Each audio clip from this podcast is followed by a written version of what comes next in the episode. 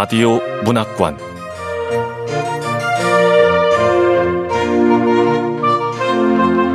한국 단편 문학 특선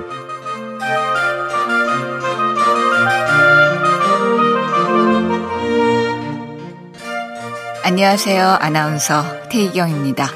KBS 라디오 문학관 한국 단편 문학 특선 오늘 함께 하실 작품은 이월성 작가의 푸른 우체통입니다. 이월성 작가는 1993년 예술세계 수필로 등단했고 2015년에는 한국 소설에서 소설로 등단했습니다. 소설집 인간 등대와 함께 쓴 책 글길을 따라 걷다가 있습니다. 2021년 한국 문협 서울시 문학상을 수상했고 현재 한국소설가협회 사무국장으로 활동 중입니다. KBS 라디오 문학관 한국 단편문학 특선 이월성 작가의 푸른 우체통 함께 만나보겠습니다.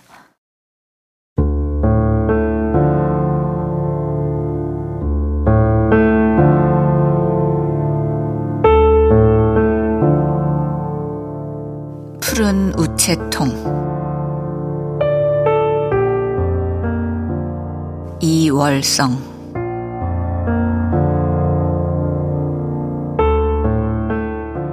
소도시 시민회관 강당으로 부산스럽게 사람들이 들어와 자리를 잡았다. 무대 위 정면에는 괜찮아, 그럴 수도 있지라는 강연 제목의 현수막이 붙어 있었는데, 현수막 오른쪽 끝에는 환하게 웃는 강연자의 얼굴이 새겨져 있었다. 갑작스러운 할아버지의 죽음으로 식음을 전폐했던 할머니가 강연을 듣고 싶다고 요구하지 않았다면 이 자리에 앉아 있을 이유가 없었다. 주위를 둘러봐도 젊은 사람은 나밖에 없는 듯 했다.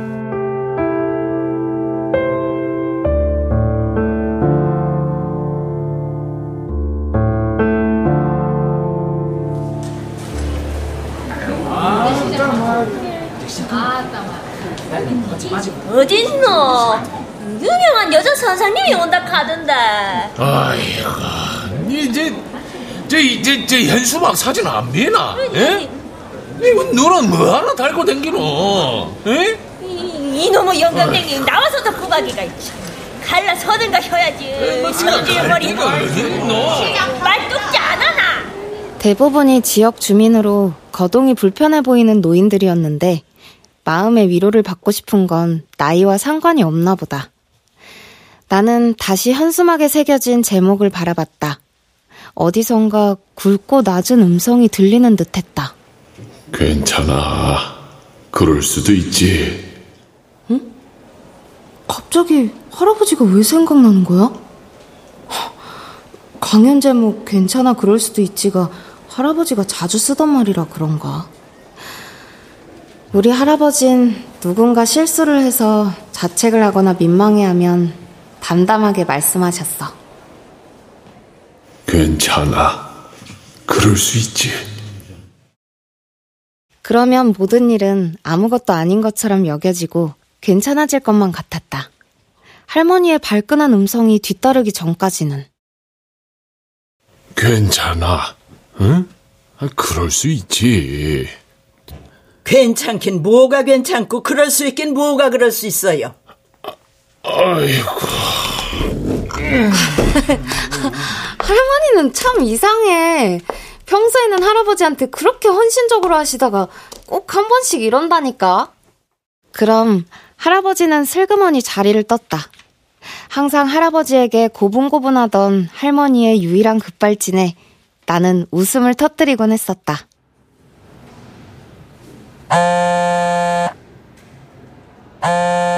손에 든 핸드폰에서 메시지가 왔다는 진동이 느껴졌다. 진동은 계속 울렸다. 무슨 일일까 궁금했지만 꾹 참기로 했다. 내가 기다리는 메시지가 아니라면 실망해서 강연에 집중할 수 없을지도 모른다. 강연장 안에서 허리를 꼿꼿하게 세운 할머니는 우아했다. 고운 백발에 옥색 원피스를 입고 붉은 꽃무늬 머플러를 두른 할머니는 단연 돋보였다.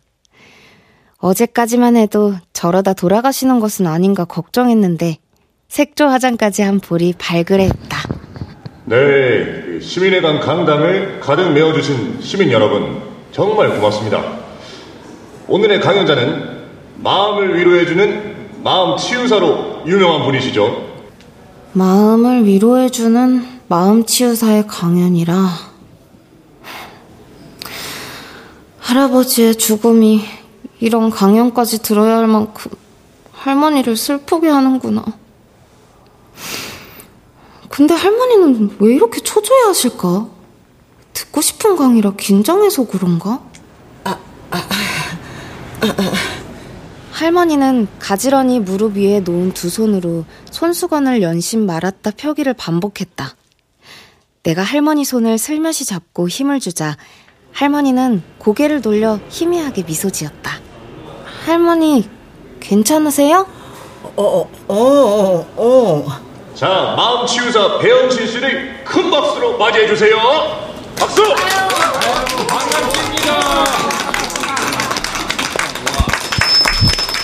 안녕하세요. 마음 치유사 배영신입니다. 아, 이렇게 아름다운 바다의 도시 피시에서 저를 불러주셔서 아주 영광입니다. 아, 사진보다 더 멋지네.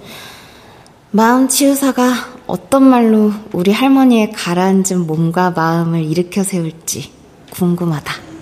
살다 보면 또 예기치 않게 폭포와 같은 일을 만나게 되지요. 예기치 않은 폭포와 같은 일. K.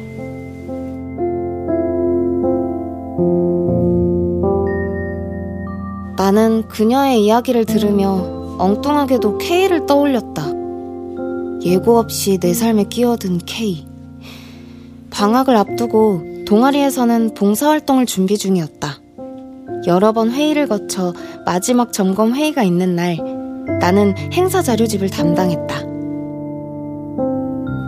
자료집에는 행사 일정과 주민들과 함께할 프로그램 내용까지 총망라에 들어 있었다.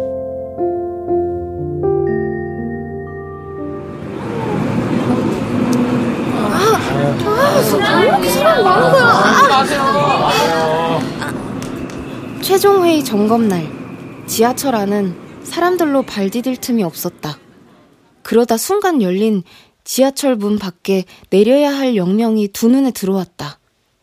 허겁지겁 문이 닫히기 전 지하철 밖으로 뛰어내렸다. 몽롱한 상태로 민첩하게 행동한 나를 기특해 하며 약속 장소로 향하는데 누군가 내 이름을 불렀다. 빨리, 빨리 가자. 영경아? 김영경! 어? 어, 누구? 동아리 회원 K다. 아, 이렇게 딱 만나네. 아. 영경이 네가 자료집 담당했지?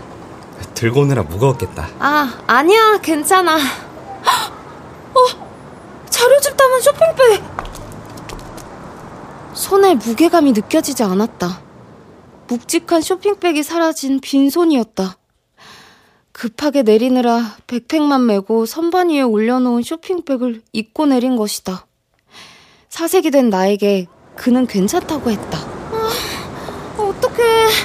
어떡해, 어떡해. 괜찮아. 걱정하지 말라니까. 아, 어떡해. 어, 어쩌지. 자, 잃어버렸으면 찾으면 되지. 어? 괜찮아. 아. 여보세요? 아, 네, 지하철 유실물 센터죠? 아, 네, 그 자료가 담긴 쇼핑백을 지하철 선반에 두고 내려서요. 아, 네. 아, 아직 들어온 게 없어요? 아, 아 네, 알겠습니다. 어, 없대? 아직 안 들어왔대?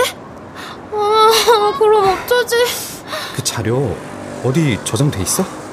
아, 그게 아, 노트북. 노트북에는 저장돼 있는데 아, 노트북도 오늘은 안 가져왔어. 혹시 메일로 보내진 않았어? 메일? 메일? 아, 회장한테 최종 확인 받느라 메일로 보냈어. 그럼 됐어. 그가 확신에 차 말했다. 그는 근처 프린트할 수 있는 곳을 검색한 후 달리기 시작했다. 나도 그의 뒤를 따라 뛰었다. 영경아, 내 손 잡아. 어, 어, 어.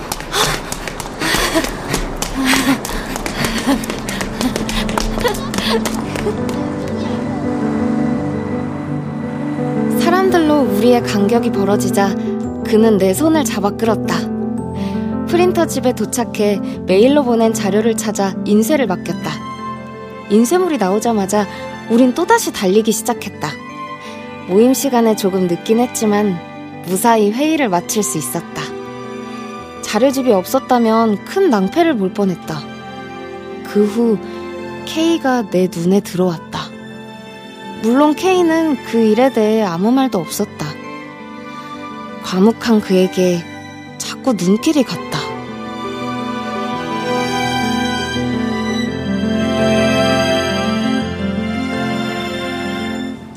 사람들은 그 모든 걸 자기식으로 해석해요.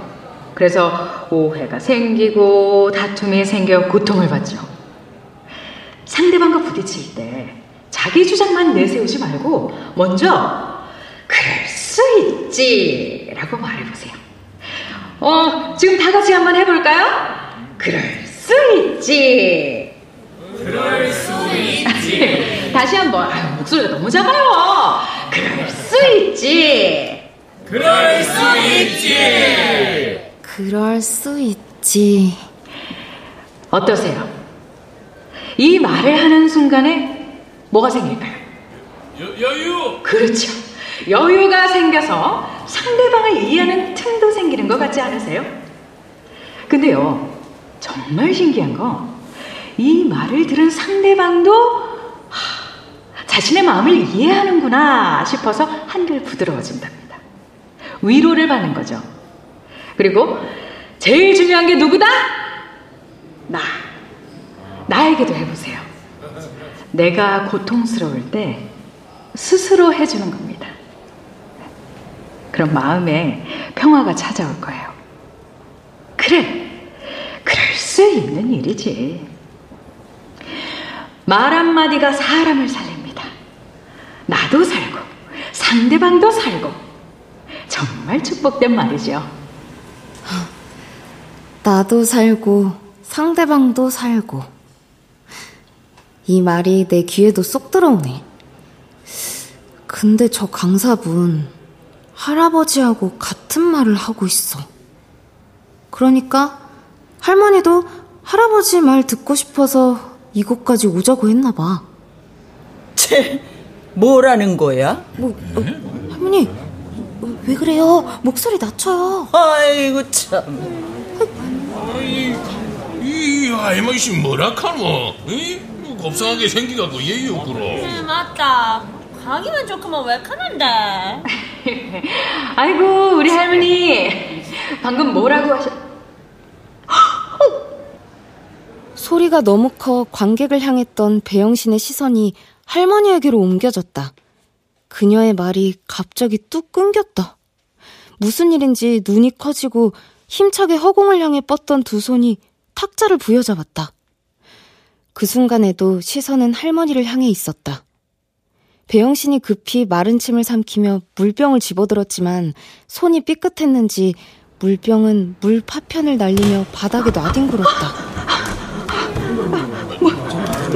아이고, 마, 너 선생님부터 맞아 카노? 그걸 봤나? 어마 물다 뒷다. 아이고, 아이고, 아이고 제가, 아이고 어머님 아버님들이, 아 제가, 어, 아니 저를 너무 환대해 주셔서 제가 긴장했나 봅니다. 배영 씨는 노련한 강사답게 너스레를 떨며 얼른 표정을 바꿔 이야기를 이어갔다. 그런데 조금 전까지만 해도 웃음을 유발하며 술술 풀어내던 얘기들이 뚝뚝 끊기고 목이 잠겨 헛기침을 해댔다. 나는 안타까웠다. 아, 그게 아, 죄송합니다. 갑자기 왜 저래? 배영신 강사님이 강의를 잘해야 우리 할머니가 힘을 얻을 텐데. 할머니, 왜 그래요? 선생님이 그렇게 대놓고 노려보면 안 되잖아요. 아, 그만 가자. 어, 어, 아, 아, 할머니, 할머니. 그저 할머니 왕가부터 먹고. 내 말이 생긴 거하고 다르게 교양이 없노.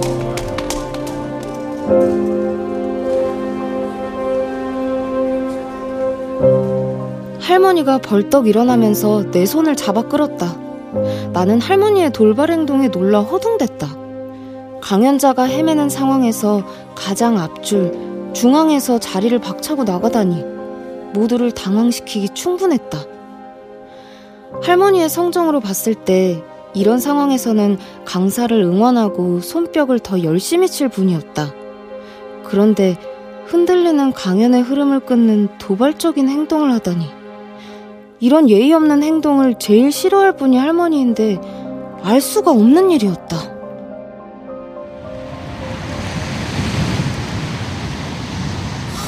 아유 참.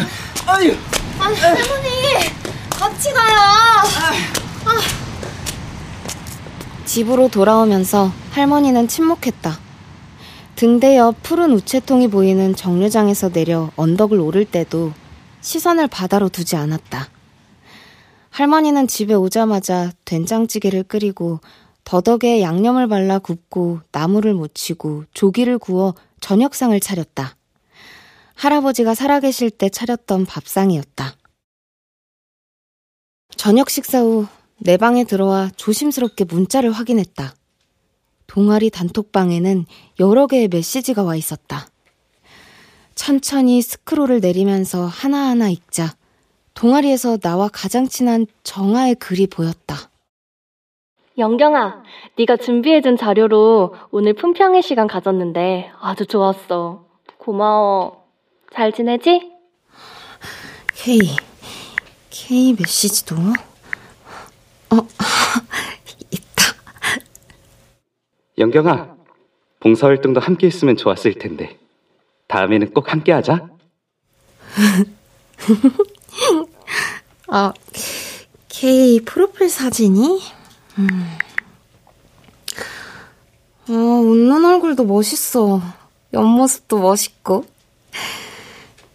저 눈빛으로 누굴 보는 거야? 설마 정아? 두 사람도 동아리에서 처음 만났다 그랬어. 그럼 동아리 활동하면서 친해졌다는 건데. K와 먼저 가까워진 건 나야. 갑자기 할아버지가 돌아가시지 않았다면 K가 저 눈빛으로 나를 봤을 텐데. 할아버지가 갑자기 돌아가시자 아빠 엄마는 할머니가 서울로 올라오기를 바랐다. 그러나 할머니는 극구 할아버지와 살던 집을 떠나기 싫어하셨고 마침 방학을 맞은 나에게 할머니를 보살펴드리라는 명령이 떨어졌다. 대학에 들어와 처음 맞는 여름방학이라 하고 싶은 일이 많았는데 특히 K와 함께 할 수 있는 봉사활동은 가장 설레는 일이었다.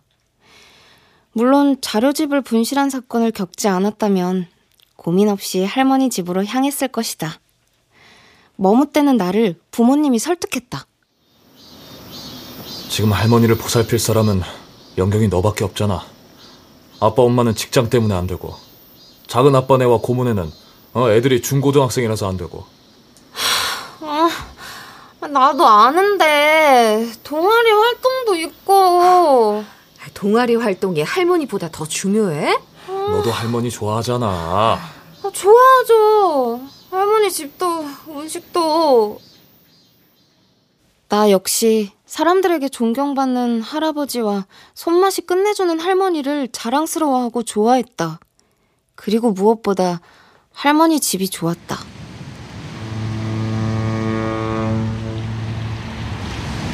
푸른 바다가 한눈에 내려다 보이는 언덕배기에 있는 이 집을 그리워했다. 이 집은 할아버지가 대학 교수로 정년 퇴직하고 몇 년 후 자리를 잡은 곳이었다. 그때 아빠가 화를 냈던 것 같다. 아버지야 본인이 좋아서 내려가지만 어머니는 안 돼요. 거길 왜 따라가세요? 어머니도 이젠 편히 사셔야죠. 당신은 당신 하고 싶은 대로 해요. 어, 누구 좋으라고? 할머니하고 아빠 왜 저래? 할아버지 계신 곳에 할머니 가는 건 당연한데 지방이라고 내려가지 말라는 거야? 의문이 잠깐 들었지만 할머니가 몇 달 후 할아버지를 따라 피시로 내려감으로써 의구심은 사라졌다. 그런데 할아버지가 피시로 내려간 이후 피시의 푸른 우체통이 유명해지기 시작했다. SNS에도 글이 올라왔다. 고민을 적은 편지를 푸른 우체통에 넣으면 신기하게도 답장이 와요. 푸른 우체통에서 보내온 답장 읽으면서 해결할 힘이 생겼습니다. 저는 푸른 우체통 소문 듣고 PC에 놀러 갔는데 완전 관광 명소가 됐더라고요. 근데요, 푸른 우체통에 경고문 붙어 있는 거 아세요? 누가 답신을 보냈는지 알려고 하지 말고 답신의 내용을 밝히지도 마세요. 만약 약속을 지키지 않으면 푸른 우체통은 입을 닫아버릴 것입니다. 이런 경고문이 이름표처럼 푸른 우체통에 붙어 있더라고요.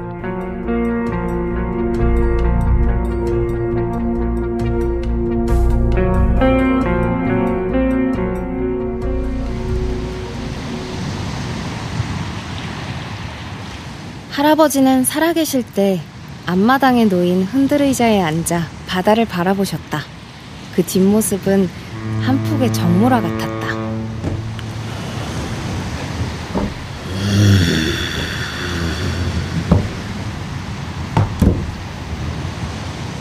할아버지는 눈앞에 펼쳐진 파란 바다와 하얗게 부서지는 파도, 백고동 소리를 울리며 어선들이 빨간 등대와 하얀 등대 사이를 들고 나는 것을 바라보았다. 특히 빨간 등대 옆에는 푸른 점이 찍혀 있었는데 이 동네의 명물인 푸른 우체통이었다. 그 모든 것을 할아버지는 파수꾼처럼 지켜봤다. 바다를 보지 않을 때는 서재에 들어가 동면하는 동물처럼 쉽게 밖으로 나오지 않았다.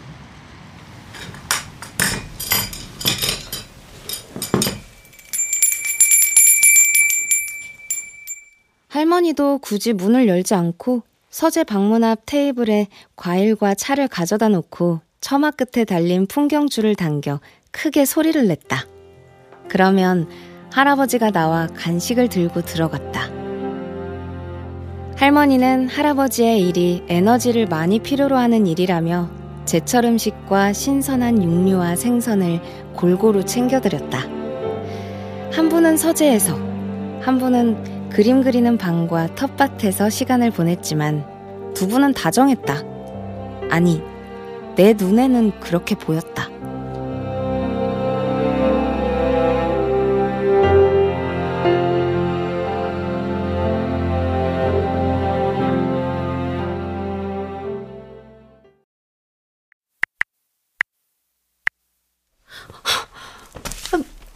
뭐야? 이제 K와 정화를 밀어주는 분위기로 가는 거야? 참. 단톡방에는 K와 정화를 놀리는 글이 달리기 시작했다. 사진 이곳저곳에서 함께 있는 둘의 모습이 자주 보이더니 역시 그들에게 무슨 일이 벌어진 게 분명했다. 아, K가 정화하고 더 가까워지기 전에 뺏고 싶다. 나 왜 이래? 난 K하고 아무 관계도 아닌데. 아, 아니야. 할머니 집에만 안 왔어도 내가 K하고 잘 될 수 있었다고. K한테 개인톡을 보내? 자료집 잃어버렸을 때 챙겨준 게 고맙다 그러면서 밥 한 번 사겠다고 해? 하, 근데 괜찮다 그러면? 그러면서 날 이상한 애로 보면 아, 안 돼. 아. 나도 편지를 써서 푸른 우체통에 넣어볼까? 그럼 푸른 우체통은 어떤 말을 해줄까?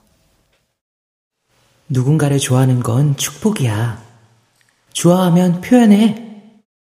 그런데 우정과 사랑 사이의 고민인지 스스로에게 물어봐. 근데 푸른 우체통은 이제 없어. 내가 알아. 울컥 슬픔이 밀려왔다. 이제는 답신이 오지 않을 거라는 걸 나는 안다. 모든 게 툭 끊어져 버렸다. 나는 벌떡 일어나 할머니를 찾았다.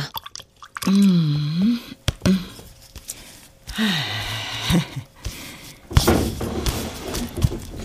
할머니, 아직 안 주무셨어요? 어, 나이가 들면 잠이 사라져. 할머니는 동백꽃을 그리고 있었다. 그림을 배운 적도 없는 할머니의 방에는 온통 동백꽃 천지였다. 눈밭에 핀 붉은 동백꽃이 너무 강렬해 심장이 뛰었다. 할머니, 한여름에 동백꽃을 보니까 더 차갑고 서러워 보여요. 근데 이 동백꽃 너무 검붉은 것 아니에요?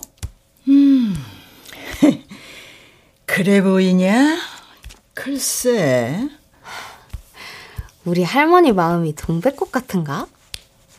아닌데. 차갑고 서러울 리가 없잖아요. 할머니, 연애 얘기 좀 해주세요. 멋진 우리 할아버지 어떻게 만났어요? 별거도 없어. 큰오빠가 서울에서 대학을 다니다 방학 때 친구 한 명을 데리고 온 거야. 그땐 부끄러워서 고개만 숙이고 피했는데 훗날 오빠가 대학 신문을 읽어보라고 주는 거야. 그때 그 친구가 쓴 글이라면서. 음. 청년들에게 전하는 편지 글이었는데 어찌나 기백이 있고 따뜻하고 음. 희망적인지 제대로 얼굴도 못 본 사람한테 마음을 빼앗겼지 뭐니. 얼굴도 제대로 못 본 사람한테 마음을 뺏길 수도 있구나. 내가 K한테 마음을 뺏긴 것처럼. 아, 저런 생각을 품은 사람이라면 평생을 함께 하고 싶다는 생각이 들었어. 단지 꿈만 꿨는데, 아, 그 남자가 우리 집을 다시 찾아온 거야. 친척 집이 우리 집과 가까운 곳에 있었다는구나. 그때는 오빠가 서울에 있어서 내가 그를 맞이했지. 그 후 편지를 주고받았어. 음, 힘든 일은 없었어요?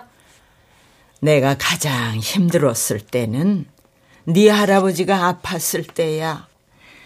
남들은 자식한테 좋은 건 먼저 준다는데 난 아니었어. 항상 네 할아버지가 최우선이었지. 그래서 우리 할아버지가 멋지셨구나. 항상 젠틀맨이셨잖아요. 네 눈에도 할아버지가 멋져 보이든? 그럼요. 멋쟁이셨죠. 그 잘난 모습 나한테는 안 보여주고 남들한테 보여주느라 세월 다 보냈지. 어머, 우리 할머니 질투하세요? 아빠가 그러더라고요. 할아버지 교수하실 때 수강생들 몰고 다녔다고. 인기가 엄청 많았다면서요? 근데 할머니, 어. 할아버지가 정년 퇴직 후 여기로 내려온다고 했을 때 아빠가 막 화내셨던 건 이해 안 돼요. 아버지야 본인이 좋아서 내려가지만 어머니는 안 돼요. 거길 왜 따라가세요? 어머니도 이젠 편히 사셔야죠. 아빠는 왜 그렇게 화를 내셨던 거예요? 어, 어, 어. 아니, 근데 저, 네 할아버지가 인기가 워낙 많아서 집안일은 뒷전이었거든. 그때 할머니도 잔뜩 화나 있었잖아요. 아, 누구 좋으라고? 할아버진 혼자 가겠다고 했는데 왜 그렇게 화를 낸 거예요? 아유, 아유, 예, 예, 밤이 깊었다. 어여 가서 아, 자야지. 할머니는 서둘러 그림 도구를 정리하며 밤이 늦었으니 어서 가 자라고 손을 내저었다. 할아버지 이야기를 꺼낸 것은 이러려고 그런 것이 아닌데 나는 당황했다.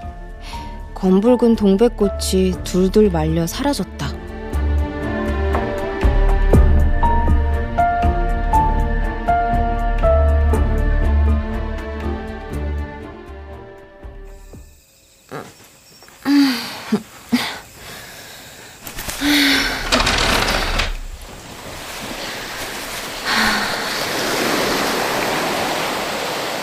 쉽게 잠이 오지 않았다. 창문을 열고 밤바다를 바라본다. 어둠에 갇힌 바다를 등대불이 밝힌다. 등대는 정해진 규칙대로 숫자와 텀을 두고 불빛을 반짝였다. 내 반짝거림과 소리로 날 찾아오라고. 마치 멀리 있는 이에게 등대는 그만의 신호를 계속 보낸다. 뒤풀이 자리에서도 케이하고 눈이 마주쳤을 때 분명히 나한테 신호를 보냈었어. 영경아, 우리 건배할까? 그때 난 고개를 획 돌려버렸어. 본의 아니게 그를 무시한 게 됐다고. 반면에 정아는 아니야. 맥주잔을 들고 K 옆으로 갔어. 우리 같이 마실까? 아, 오늘 정말 고생 많았어. 정아, 너도 고생 많았어. 짠! 짠. 그래서 사랑은 타이밍인가? 뺏고 싶어. 잠을 설치다 새벽녘에 잠이 들었다. 태양이 방 안으로 쏟아져 들어왔다. 뜨거워 눈이 찌푸려졌다. 처지는 몸과는 달리 음식 냄새가 코를 자극했다. 와, 할머니. 뭘 이렇게 많이 차렸어요? 연경아, 아침 든든히 먹고 할머니랑 어디 좀 갈래? 어딘데요? 멀어요? 아니, 저 아래. 나는 할머니가 뭘 궁금해하는지 안다. 이미 SNS에는 푸른 우체통에 답신이 오지 않는다는 글들이 올라오고 있었다. 한 달 정도면 회신을 받았는데 무슨 일인지 모르겠다는 글들이었다. 모두 푸른 우체통 주인장을 걱정하고 있었다.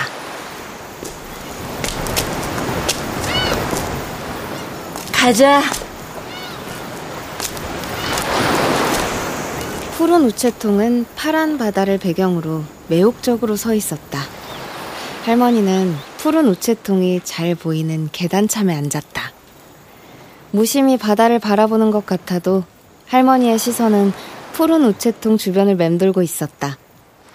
관광객들로 보이는 한 무리의 사람들이 푸른 우체통 앞에 모여섰다. 야 이게 그 유명한 푸른 우체통이구나. 그 고민 해결사라냐. 아, 나도 편지 써서 넣어볼까? 채, 요 지경 같은 세상에 살다 보니까 이런 우체통에다 도움을 요청한다니 아주 웃기는 일이지. 에이, 그러네. 아 얼마나 사는 게 힘들고 불안하면 그러겠어. 아 근데 요즘은 답신이 안 온다고 하던데 왜 그럴까? 사람들이 주고받는 이야기를 할머니는 무심하게 듣고 있었지만 나는 안다. 할머니의 눈빛이 타오르고 있다는 걸. 전화로 할아버지가 위중하다는 소식을 전하며 아빠에게 할머니는 울부짖었었다. 그게 뭐가 그리 중해서? 그게 뭐라고? 태풍이 온다고 그렇게 가지 말라 했는데 안 갈 것처럼 나보고 들어가 자라고 등을 떠밀어 놓고는 그 폭풍우를 뚫고 편지를 가져와야만 한 이유가 뭐냐고. 내가 알지. 하지만 내가 가져다 주겠다고 소리를 질러댔어. 네 아버지한테. 미친 짓 그만하고 정신 차리라고. 그랬더니 안 가겠다고 서재로 들어가더라. 난 넌덜머리가 났어. 내리치는 폭풍우도 무섭고 네 아버지의 집요한 집착도 징그러웠지. 그래서 수면제를 입에 털어놓고 잠을 잔 거야.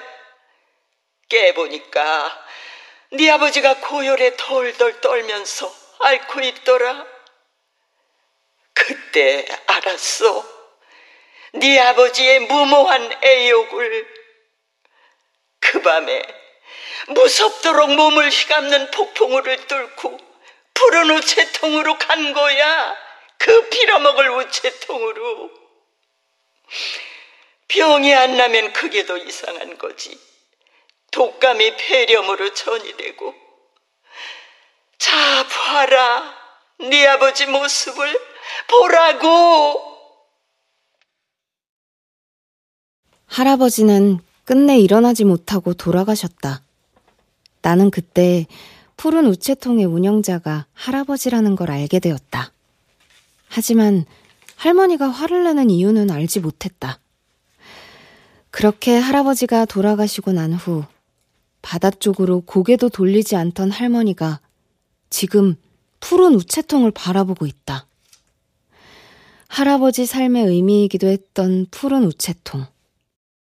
나는 난간에 기대어 바다를 바라봤다. 물결 위로 K의 얼굴이 떠올랐다. 그 옆에 활짝 웃고 있는 정아의 얼굴도 보였다.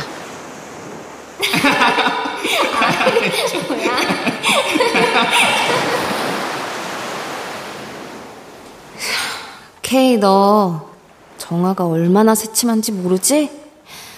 예쁜 건 전부 화장빨이야.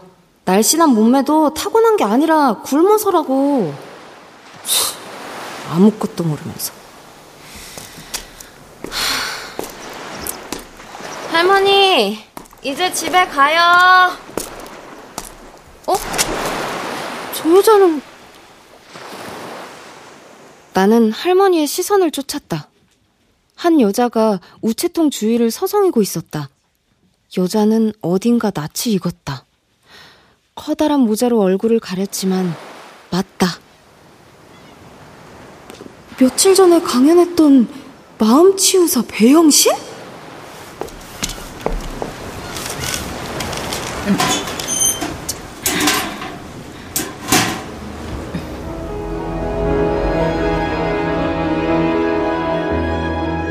여자가 주머니에서 흰 봉투를 꺼내 우체통에 황급히 집어넣었다. 인생을 달관하듯 말하던 여자도 푸른 우체통에 편지를 넣다니 놀라운 일이었다. 여자는 뒤도 돌아보지 않고 고개를 숙인 채 바삐 우리 시야에서 사라졌다. 그날 모두가 잠든 밤, 등대가 불빛을 반짝이고 있던 그날 밤, 나는 푸른 우체통으로 걸어가는 할머니를 목격했다.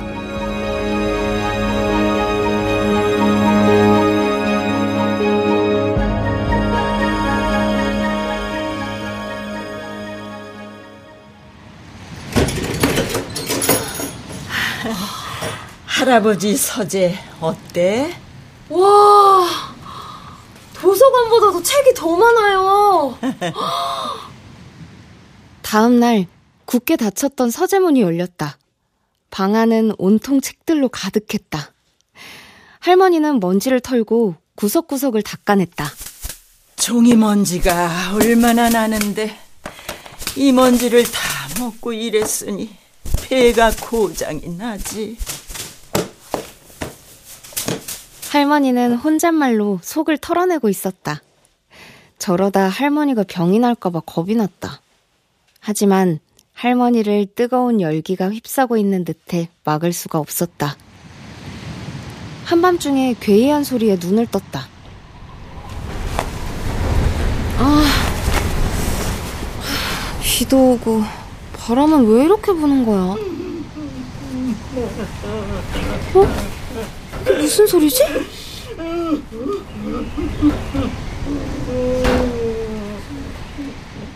바람 소리인지 파도 소리인지 분간이 안 가는 소리였다. 자세히 귀를 기울이자 할머니 방에서 흘러나오는 울음소리였다. 놀라 할머니 방문 앞에서 서성거렸지만 차마 문을 열 수가 없었다. 나는 발소리를 죽여 내 방으로 돌아와 웅크리고 앉아 다리에 얼굴을 묻고 울었다. 케이한테 한 번도 내 마음을 표현하지 못했지만 정아가 있으니까 묻어둬야겠지.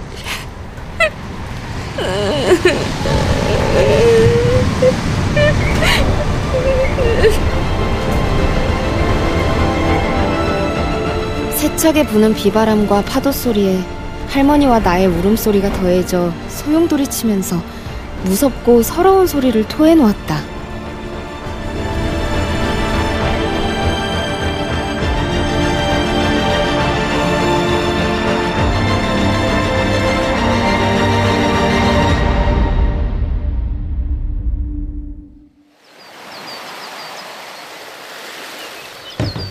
와, 오늘 날씨 진짜 좋다. 어젯밤에는 그렇게 바람이 심했는데. 그러게 말이다. 네 할아버지가 앉았던 흔들 의자에 앉아 보니까 푸른 우체통이 훤하게 보이네.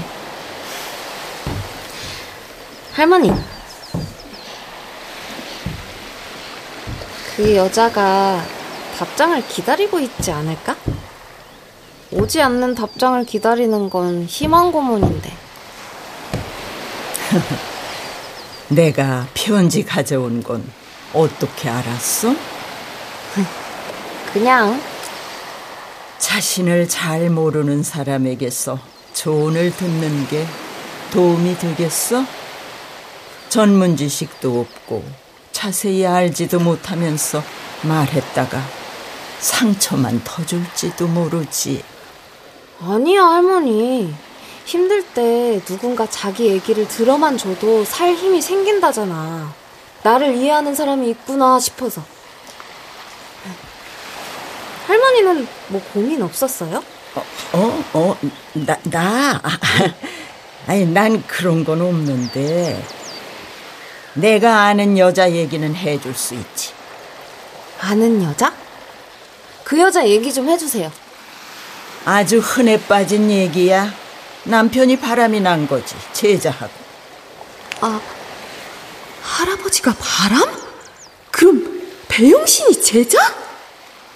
그럴 수도 있다고. 아, 남편 저 세상 갔으니 하루빨리 천국에서 만나. 못다한 사랑하길 기원할게. 할머니, 그 말은 내 언니한테 빨리 죽으라는 말이잖아요. 글쎄, 그런 소리니? 음, 난 잘 모르겠는데. 그 여자분 마지막에 통쾌하게 한 방 날렸네. 근데 연경아, 그 여자가 고통받으면서 헤어지지 않고 산 것도 사랑의 한 방식이고 선택에 대한 책임이었을 거야. 음. 그 여자도 자신의 방식대로 사랑하면서 산 거지. 음, 네, 할머니. 지금 할머니 행복해 보여요. 그러니 네. 다 내려놨으니까 할머니가 언제 가장 행복해 보이는지 아세요? 언제? 동백꽃 그릴 때. 동백꽃. 연경이 너 동백 잎사귀 보았지? 네. 난 비바람을 이기고 나무에서 떨어지지 않고 버틴 꽃도 좋지만 자신의 자태를 흐트리지 않고 미련 없이 뚝 떨어져 버리는 동백꽃도 좋더라. 태풍이 몰아칠 때는 모든 게 다 무너지고 휩쓸려 사라질 것 같잖아. 근데 그 순간을 버티고 나면 구름 한 점 없이 쾌청한 하늘과 바다가 다가오거든. 오늘처럼? 어, 그걸 알기 때문에 이곳을, 이 자리를 지켰는지도 몰라. 아, 나도 해줄 말이 있을 것 같다. 어, 할머니, 어디 가세요? 이제부터 할 일이 있어. 할머니는 다음 날부터 할아버지 서재에 머무는 시간이 길어졌다. 나는 한 학기 휴학계를 내고 할머니 곁에 더 머물기로 했다. 할머니는 극구 말렸지만 내 인생에 있어 할머니와 함께하는 시간이 더 소중했다. 할머니를 위해 따끈한 차를 끓이고 과일을 깎아 서재 앞 테이블에 올려놓고 세계 풍경을 올렸다.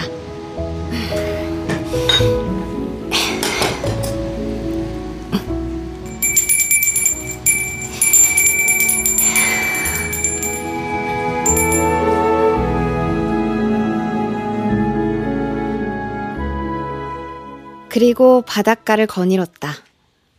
머릿속에서 상념을 지우고 내가 누구인지 찬찬히 들여다보려 했다. K와 정아의 달달한 이야기들이 올라오는 단톡방에 신경이 안 쓰인다면 거짓말이지만 차츰 무뎌져 갔다.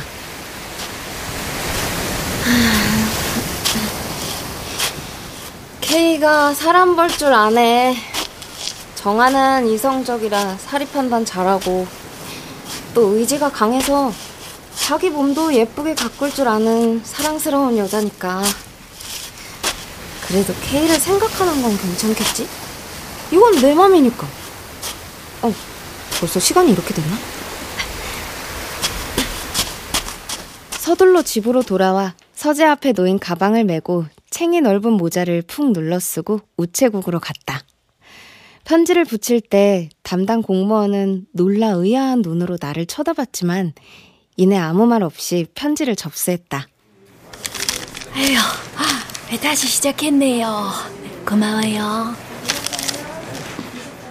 SNS에서는 몇 달 동안 끊겼던 푸른 우체통의 답신이 오고 있다고 열광했다. 푸른 우체통 답장 받아보셨죠? 그런데 예전과 달리 내용이 뾰족하고 날카로워졌어요. 오늘 답시는 뭔가 통쾌하고 웃음이 빵 터졌어요. 마치 할머니가 들려주는 사랑 담뿍 담긴 다독거림 같은 거 있죠? 저는 글도 감동이었지만 글 맨 끝에 있는 그게 제일 감동이었습니다. 나는 너무 궁금했다.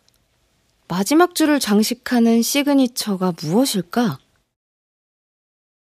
SNS에 올라온 얘기들을 이리저리 맞추면 할머니는 푸른 동백나무와 붉은 동백꽃을 그려주고 있었다. 음. 이번에는 동백나무에 붉은 꽃망울을 그려야지. 할머니는 이제 할머니 세상에 산다.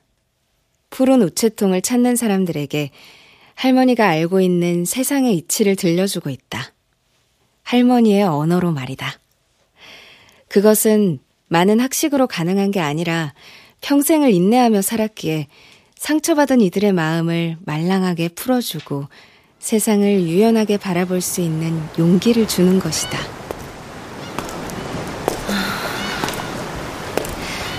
푸른 우체통 주변에 오늘도 관광객이 많네. 푸른 우체통 배경으로 사진 좀 찍어봐. 여기 잘 나오게.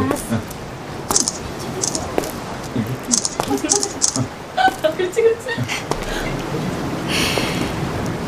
혹시 할머니와 나한테도 동백꽃처럼 붉은 사랑이 찾아오지 않을까?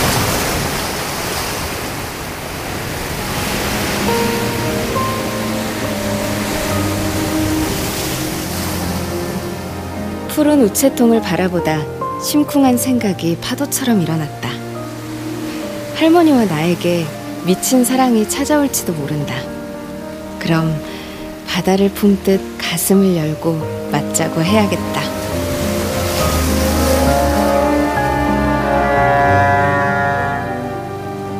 빨간 등대와 하얀 등대 사이로 작은 배가 바다를 향해 나가고 푸른 우체통을 향해 누군가 다가가고 있다.